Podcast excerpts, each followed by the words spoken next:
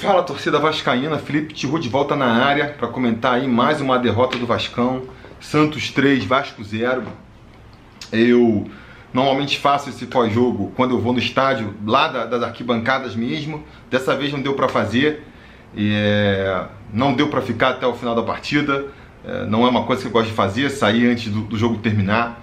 Mas devido às peculiaridades dessa, desse jogo, né? É, o Vasco completamente entregue em campo, sem menor poder de reação, e eu sabendo que se eu ficasse até o apito final ia ficar preso uma hora lá na arquibancada, porque a política do Pacaembu, da polícia no Pacaembu é deixar o visitante uma hora lá de castigo até escoar toda a torcida local, né?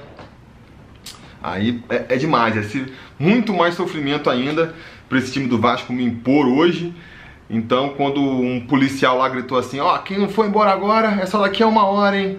Eu peguei meu chapéu e, e fui embora. Não tinha por que continuar lá e deixei para fazer é, esse pós-jogo aqui de casa mesmo, né?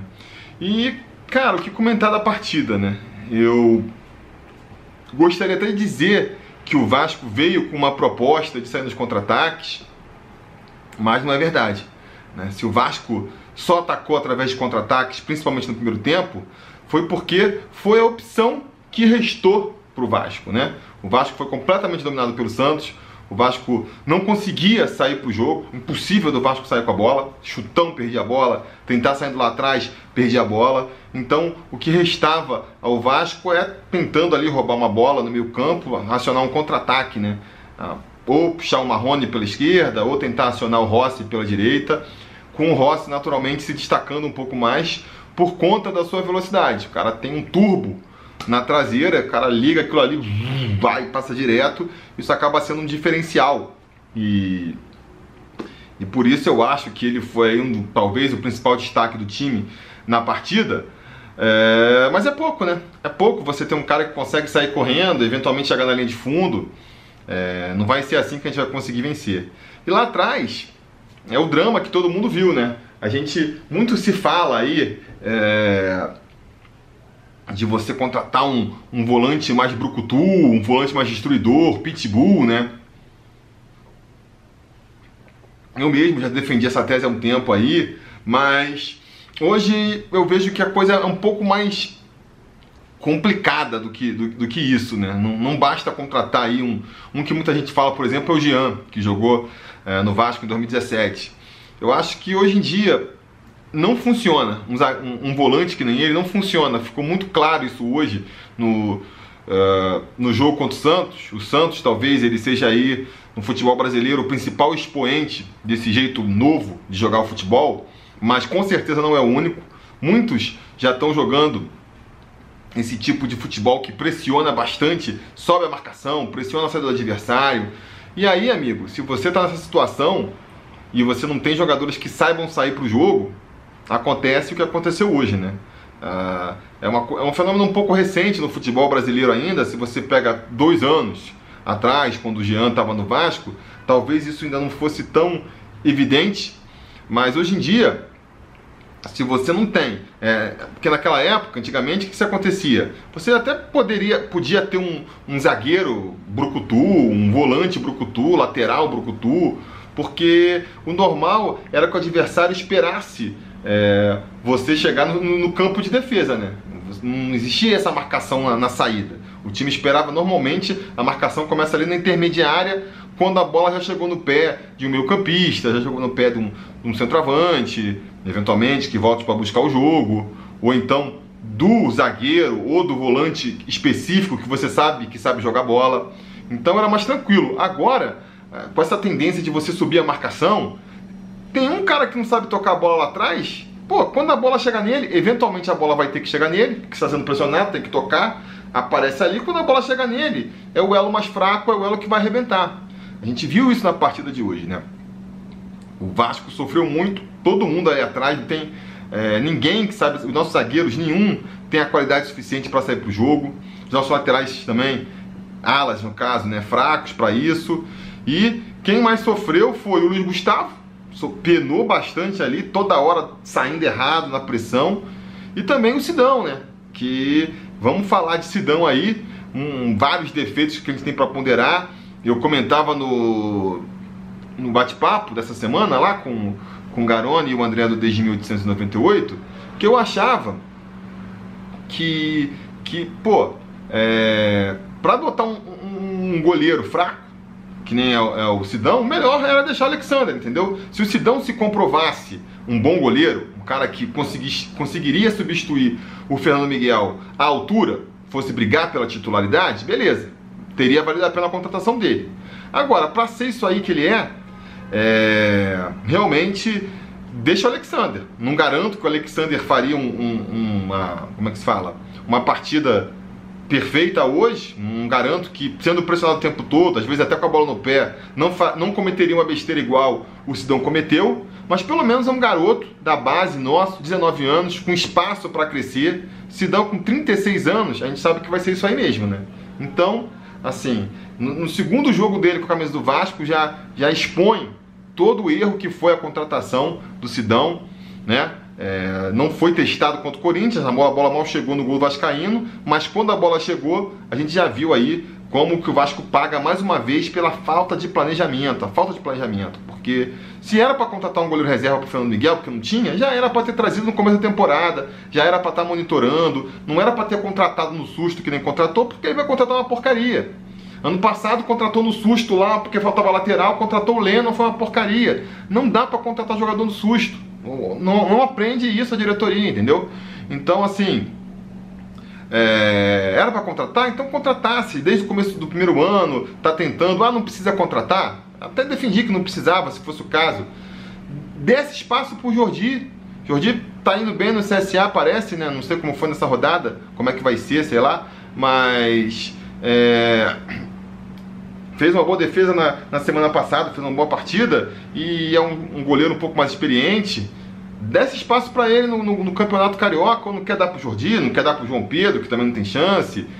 Pô, desce pro, pro, pro Félix, que fosse, o Gabriel Félix, pra gente saber já no Carioca se a gente poderia confiar com ele ou não, todo mundo sabia que não podia confiar. Desce pro próprio Alexander, né? E uma vez que não deu, paciência, insiste com o menino agora. Não, vai trazer um jogador que está encostado do Goiás, achando que esse cara vai ser a solução para a ausência do Fernando Miguel. Sabe, essas coisas são inexplicáveis. E aí a gente pega um goleiro que, além do mais, parece que não tem consciência da própria ruindade, né? Porque é o que a gente está falando. É, por exemplo, o Martin Silva era um goleiro que não sabia sair para o jogo.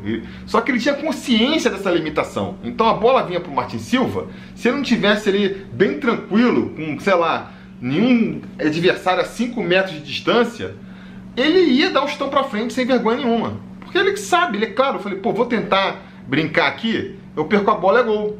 O Sidão parece que não tem essa ideia. Tomou aquele gol ridículo no primeiro tempo e depois a gente viu ele outras vezes ensaiando, sair jogando, driblar o, o zagueiro adversário. Quer dizer, um cara que por, não tem a consciência da própria limitação. Esses jogadores são os mais perigosos, eu acho. Prefiro um jogador ruim, que sabe que é ruim, do que um jogador que às vezes pode ser até um pouco melhor que o ruim, mas acha que é craque. Esse cara aí, amigo, é um perigo, é uma bomba relógio, presta a explodir, porque vai tentar fazer uma coisa que está além das suas capacidades e vai acabar entregando o jogo, que nem entregou o Sidão agora. Então o Vasco pinou muito nisso, nessa tentativa de de sair pro jogo, e isso meio que para mim, porque o Sidão é um erro que pode ser corrigido aí eventualmente, né? É, troca lá pro Alexander que seja, depois da Copa do Mundo o Fernando Miguel volta, mas o problema maior é esse, como é que o Vasco vai fazer daqui para frente para arrumar esse time? Porque é um time que não tem qualidade para sair pro jogo, se for pressionado, é, não consegue sair tocando a bola atrás. Se ficar dando chutão para frente também, não vai conseguir se criar, porque a bola vai ficar voltando o tempo inteiro. No meio campo, é aquilo que a gente comentou, né? Porque algumas. É... Se você não consegue roubar a bola no meio campo, se você consegue ferir o adversário com o mesmo veneno, né? No caso, marcar a saída de bola e também ficar roubando a bola na frente do Santos, poderia compensar essa, essa falta de qualidade lá atrás, mas não tem essa pegada na frente também. A gente tem o meio campo que é um monte de pato, né? Que é aquele cara que faz um monte de coisa, mas não faz nada direito. Então é um meio campo que ao mesmo tempo não tem a qualidade para sair para o jogo e não tem a pegada para marcar, para conseguir roubar uma bola ou outra. É, e falta qualidade, falta material humano para resolver. Tem um problema de coletividade também, tático ali, do time que não consegue se, se encontrar em campo, mas tem um problema técnico também, dos jogadores serem ruins. Né? E como é que você resolve isso? Já gastou aí um milhão, não sei quanto de folha salarial, já é a décima folha salarial é, do Campeonato Brasileiro e tem um time que está na lanterna. E você já gastou esse dinheiro, o Vasco não está nadando dinheiro. Como é que você faz para poder é, superar isso aí? Sai contratando todo mundo, vai botar 50, 60 é, jogadores no elenco, vai bicar para o lado a austeridade financeira, que é o único pilar que está funcionando no clube até agora? Complicado, muito complicado, né? O jogo, só para voltar aqui, o Vasco tentava é, sair para o jogo de alguma maneira, né? Porque, repito, nos contra-ataques, nos poucos contra-ataques que conseguia, mas dava para ver que tocando a bola atrás não ia conseguir se, se criar, tanto que tomou o gol lá com o Sidão, uma falha bizarra do Sidão.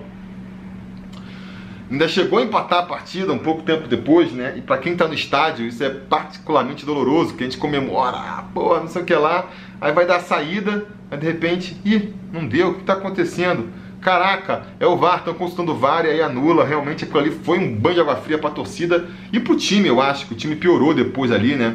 É, o lance do gol, só para a gente não deixar de comentar, um lance raro do Vasco, né? Justamente conseguiu roubar a bola na frente, conseguiu tocar, triangular ali pela, na, na, entrada da área, coisa que a gente viu pouco o Vasco fazer, porque não tenta e porque também não tem qualidade. E aí, quando dá certa a jogada, por causa de, é, pô, não sei, um pentelésimo lá de, na frente, pelo que me falaram aí, porque, pô, no, no estádio a gente não conseguia nem entender o que tinha acontecido o Vasco perde o gol, ainda dá esse azar, né? Por mais que eu não sei também se, se um gol ali conseguiria evitar a tragédia, porque o Santos estava muito superior. O fato é que aquele, com a anulação do gol, o Vasco foi uma água, uma ducha de água fria para o Vasco, para a torcida e para os jogadores. E o Vasco continuou sofrendo mesmo mal, tanto que também vai perder a bola ali na direita, numa saída errada do Luiz Gustavo. É, o Vasco, o Santos, ele vai conseguir chegar no segundo gol e mais uma falha do Sidão, né? O cara chuta ali no, no canto dele, o cara não consegue nem fechar o próprio gol. E a gente vai pro vestiário com 2 a 0 No intervalo, o time, o Valadares tenta ali fazer as mudanças, né? Tira o Luiz Gustavo, que estava muito mal, para botar o Andrei. Tirou também o Raul para botar o Bruno César. Botar o time para frente, né? Numa tentativa ali de, sei lá, arriscar tudo, né?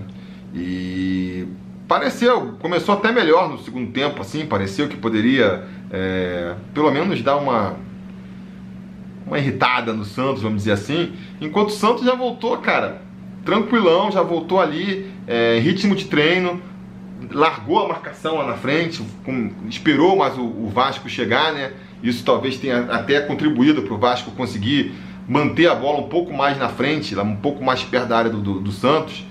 Só que o Santos preparou, não foi à toa, né? Não foi à toa que eles recuaram. Eles recuaram para trabalhar no contra-ataque e tiveram muitos contra-ataques para matar a partida. É, botaram, sei lá, três, quatro bolas na trave e eventualmente conseguiram achar um gol lá. É, no final da partida, o Danilo ainda vai ser expulso.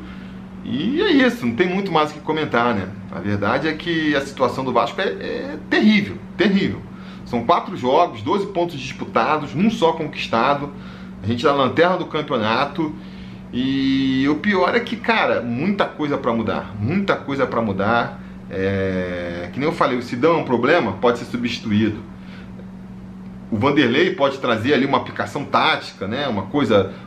Pode ser, mas isso aí para começar, para começar de conversa, você não consegue do dia para noite, você não consegue de um dia para o outro transformar um bando num time. E segundo que eu acho que, que os problemas do Vasco vão além disso, né? Vão problemas de, de, fa de falta de qualificação do elenco, do elenco, que nem eu já falei, problemas de é, gestão de pessoal mesmo, né? De, a gente vê algumas coisas, a gente vê claro, assim, como a diretoria ela é amadora, né? Como nessa contratação do Sidão que eu falei aqui. Agora tem outras coisas que ficam obscuras. Por que, que o Andrei é tão pouco aproveitado, sabe? É uma questão técnica? Não parece ser, não parece ser. Porque por pior que você vá achar do André aí, é difícil de falar que ele é pior do que Maranhão, que é pior do que Bruno Silva, sabe? Outras opções que a gente vê aí tendo mais oportunidades, pior que Felipe Bastos. Aí você fica se perguntando, o que está acontecendo? Será que, não sei, ele recebeu uma proposta no começo do ano, o Vasco quis vender, e aí o, o próprio atleta não quis ser vendido, e aí agora está sofrendo uma retaliação. Será que, que o, que o agente dele não é bem quisto em São Januário e aí eles estão pressionando para ele assinar com outro agente mais queridinho pela diretoria. Não sei, ilações que eu começo a fazer aqui porque claramente a questão tática não é, né? A questão técnica ali não faz sentido.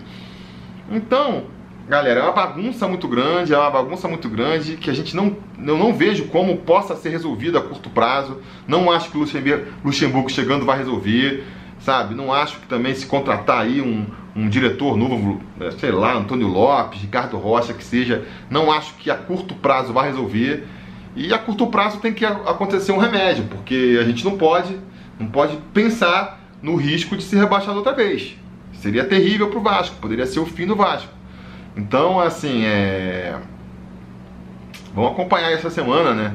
O jogo contra o Havaí vai ser decisivo. Se a gente não conseguir vencer do Havaí em casa, Aí, amigo, aí é realmente, sei lá, fazer o que, né? Sei lá. Enfim, quero mandar um abraço aí pro pessoal que, que veio falar comigo lá no Pacaembu, né? É, eu gravei lá, vou fazer aí um, um daily vlog, né? Que o pessoal fala, não sei se ninguém vai querer assistir um daily vlog desse jogo, mas eu cheguei a, a, a, a filmar uma galera que veio falar comigo no começo do jogo, o pessoal que veio falar mais pro final, o clima já tava terrível lá, foi mal, mas fica aqui meu abraço, valeu. E quem me viu lá por acaso e não falou, cara, a próxima vez chega, dá um toque aí, pô, é super legal, né?